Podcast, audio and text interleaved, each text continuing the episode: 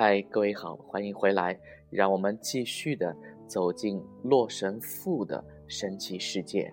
那在这一期中，我们争取把这篇《风雨洛神赋》给它更完，让我们看一看大结局，看一看《洛神赋》背后到底隐藏着怎样的惊天的秘密，看一看这一篇《风雨洛神赋》会怎样的颠覆我们的历史观，一起来看到。《风雨洛神赋》第五集，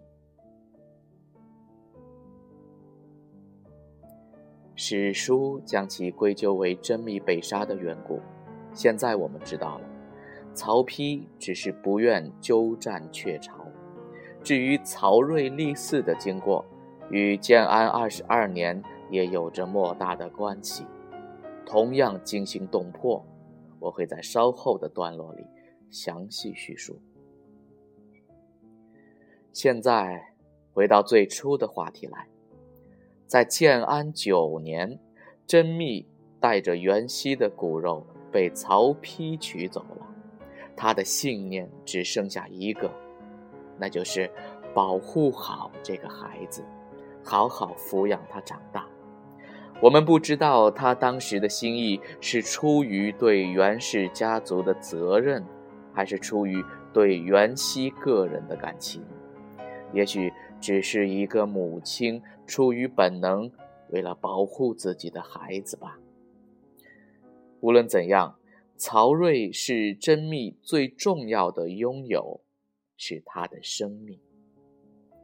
幸运的是，阴差阳错之间，曹睿被当成曹家骨肉而受到宠爱，甄宓。知道曹操非常喜欢曹睿，同时他也知道曹丕很不喜欢曹睿。曹操在世时无需担心，倘若曹操一死，曹丕即位，这个孩子的处境可就危险了。所以，当曹丕受了郭女王的蛊惑，要求甄宓去实行绝婴的时候，甄宓。应该是提出了一个条件，这个条件很简单，就是让曹睿封爵。只要曹睿封了爵，昭告天下，就等于从法理上确保了他曹氏长孙的地位，也就堵死了曹丕以后不认账的可能。曹丕急于扳倒曹植。便答应了甄宓的这个要求。于是，从史书里我们可以看到，在吉本叛乱尘埃落定后的建安二十三年，十五岁的曹睿被封为武德侯，正式被纳入继承人序列，位列最高。这样一来，我们就不难理解甄宓在建安二十二年的兴奋。那是源自母亲对儿子深沉的爱。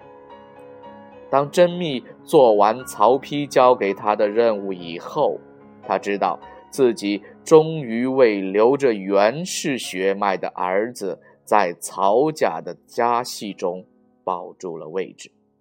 他容光焕发，他意气昂扬，他就像史书里记载的那样，颜色丰盈。更胜从前。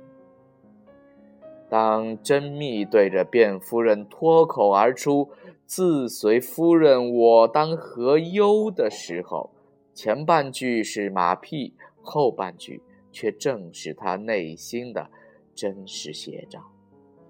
是啊，孩子的前路已经铺好，我还有什么好担忧的呢？历史的车轮。在向前转动着。曹操于建安二十五年去世，曹丕迫不及待地接过刘协的禅让，开创了曹魏一朝。当曹丕坐上龙椅，意气风发地朝下俯瞰时，他看到了曹睿恭敬地站在群臣最前列。这时候，他发现。天子也是没办法随心所欲的，比如废掉武德侯，昭告天下说这孩子是袁家的种，这会让皇室沦为天下笑柄。曹丕这人极好面子，断然不肯这么干。曹丕拿曹睿没辙，只能把这种郁闷迁怒于始作俑者甄宓。他拒绝将甄宓封为皇后，并且开始冷落她，而郭女王也不失时机的开始进谗言。现在的他不再惧怕甄宓，甄宓已经不再是威胁，他现在是记恨甄宓。因为甄宓有个儿子，虽无太子之名，却有太子之实；而郭女王自己却始终未给曹丕生下一男半女。甄宓生命中最后两年是凄凉的，《文帝甄皇后传》里只记载说，后遇失意，有怨言，帝大怒，二年六月。遣使赐死，葬于邺。而《汉晋春秋》里的记载更为惊心动魄：初，甄后之诛，由郭后之宠，疾病令披发覆面，以康塞口。一代佳人就这么死去了。他一死，曹丕立刻力排众议。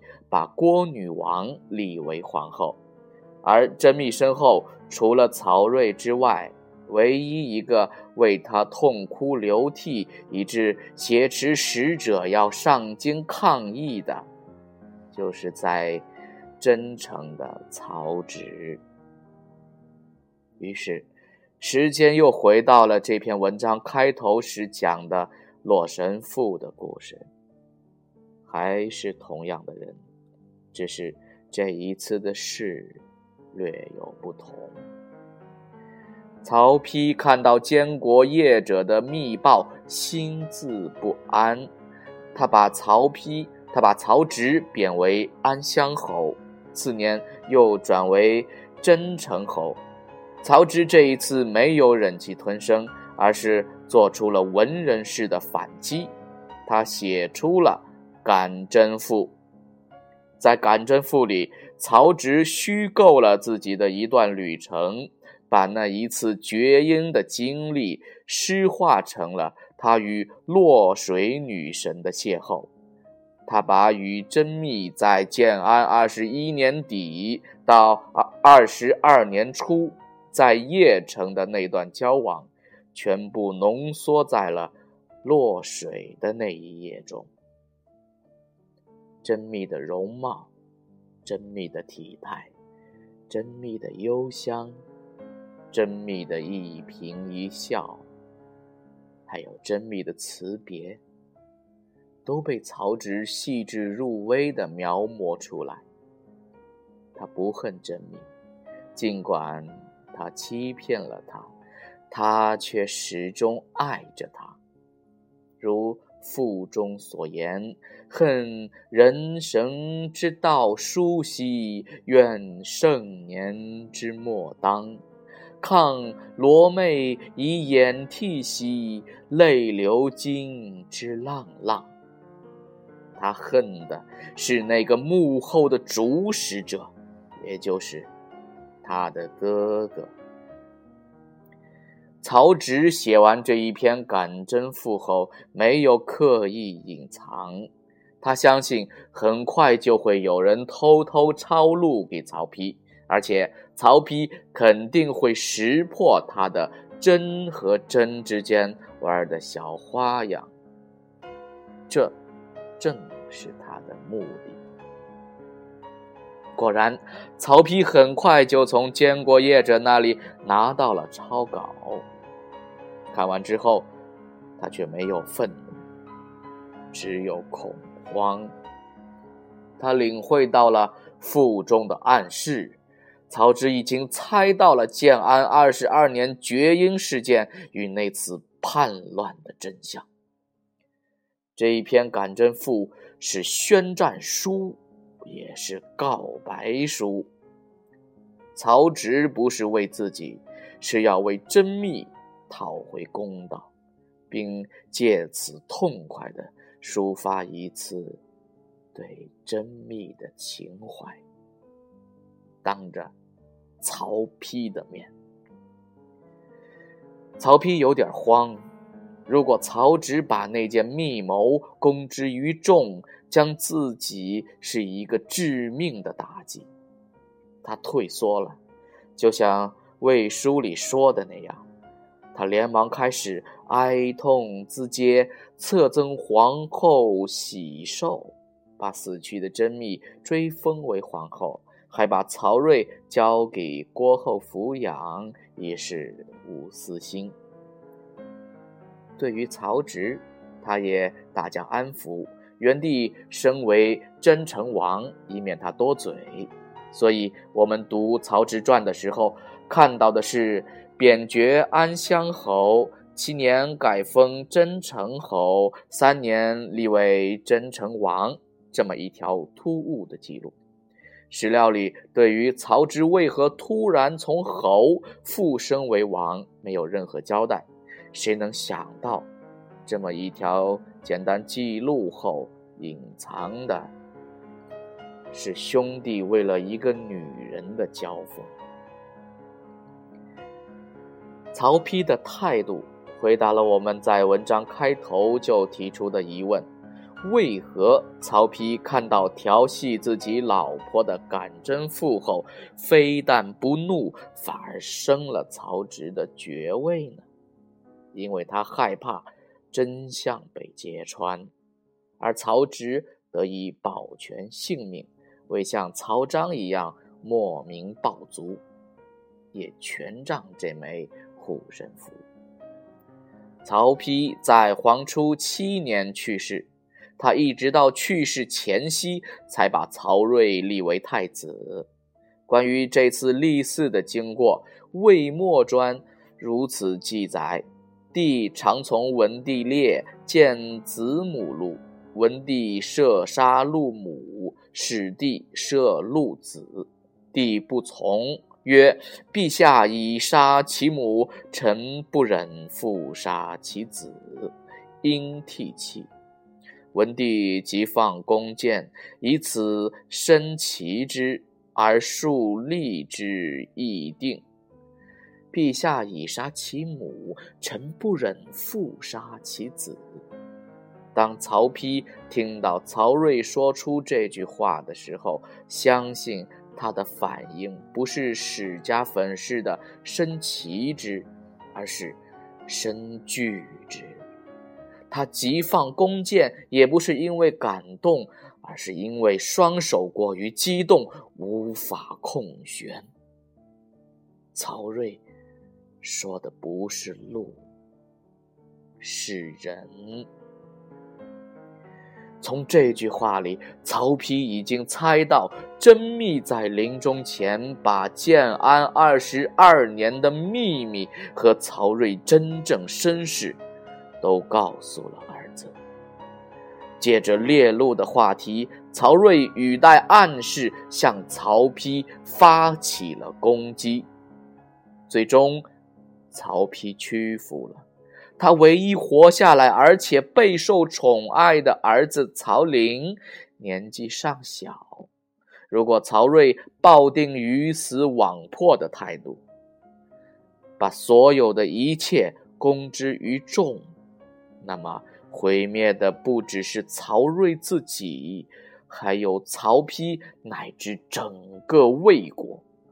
这一对父子交换了彼此的筹码。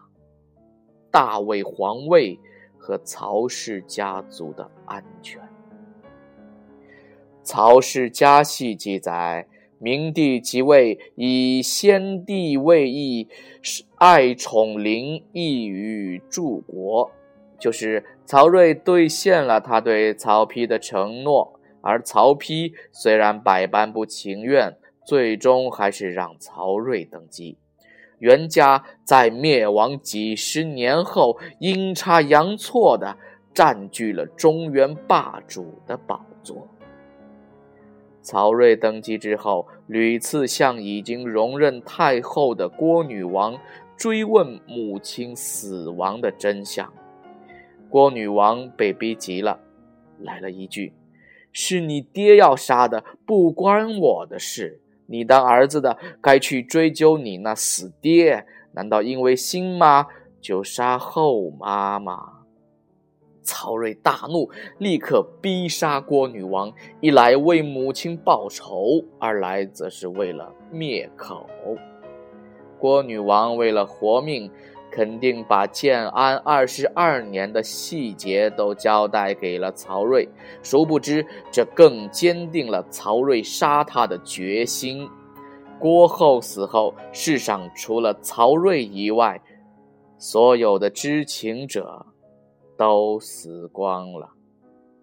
可曹睿一直不太清楚，作为当年的当事人之一，自己的叔叔曹植究竟知道多少？在没搞清楚这个问题前，曹睿不敢对曹植逼迫太深。曹植不是身居深宫的郭太后，他是个文人，随便在哪里留下只言片语。都有可能动摇皇位。曹睿想到那篇让曹丕讳莫如深的《感真赋》，他怕被有心人读出端倪，所以下诏改为《洛神赋》。他本以为这么一改将会无人知晓，却不知反而欲盖弥彰，让后世之人顺藤摸瓜。推演出真相全貌。太和二年，曹植上书曹睿，如前文所分析的那样，他在奏章里隐晦地提及了当年的那些事情，隐隐有了要挟之意。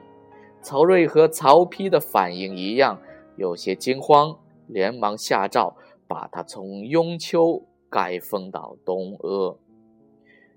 不过，在这一篇奏章里，曹睿总算确认了一件事：他发现曹睿对建安二十二年的事情只知其然而不知其所以然。曹植只知道甄宓是被曹丕派来陷害他的，却根本不知道甄宓做这件事的真实动机，当然也就不知道曹睿是袁熙儿子的秘密。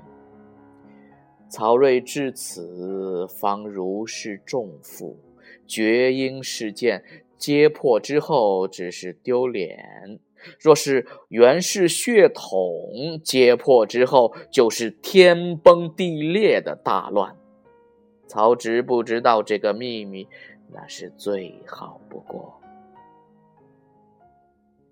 过了几年。羽翼丰满的曹睿不再对这位叔叔客气，一纸诏书把他发配到了陈地。曹植已没了当年的锐气，就这么死在了封地，得号陈思王。不知他在死之前是否仍旧惦念着真名？曹植死后。那些秘密随着他被埋入土里，一直到了这时候，曹睿仍旧不放心，特意下诏撰录执前后所著附送诗名杂论凡百余篇，附藏内外。外人都道曹睿欣赏曹植的文学才能。殊不知，这位心里有鬼的天子，只是为了查看叔叔死前是否留下过关于建安二十二年的只言片语。又过了几年，曹睿去世，无子，即位的是曹彰的孙子曹芳，魏国终于回到曹氏血统中来。又过了几年，曹芳被废，即位的是曹林的儿子曹髦，皇位回到了曹丕这一脉下。可惜这个时候，司马氏已然权势熏天，曹髦一代君主竟被杀死在大道之中，而到了曹奂这里，终于为司马氏所传。千载之下，那些兵戈烟尘俱已散去，只剩下《洛神赋》和赋中那明眸善睐的传奇女子。世人惊羡于洛神的美貌与曹植的才气，只是不复有人了解这篇赋后。所隐藏的那些故事与人性。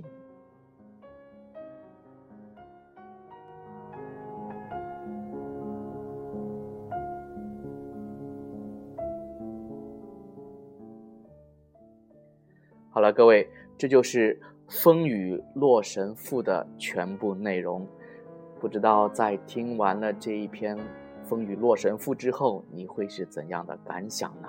我在初读完这一篇文章之后，我的感觉是，啊，脊背阵阵的发凉。没有想到，在一件普通的事情背后，能够隐藏了那么多的阴谋，那么多的秘密。当然了，我们之前一直在说，这只是一篇文学作品，千万不要把它当做真正的史实来看。但是，从这篇文章的作者马伯庸的非常有道理的层层推理、层层的抽丝剥茧中，我们似乎又觉得这个事件是真实的。所以还是那一句话，叫做“历史没有真相”，因为我们永远没有办法去回到过去看一看真正的历史是怎么样的，我们只能。透过重重的历史迷雾，隐约的窥见曾经的那些人和那些事。我想，这个也恰恰是历史它的迷人之处。你觉得呢？好了，朋友们，今天就到这里，晚安。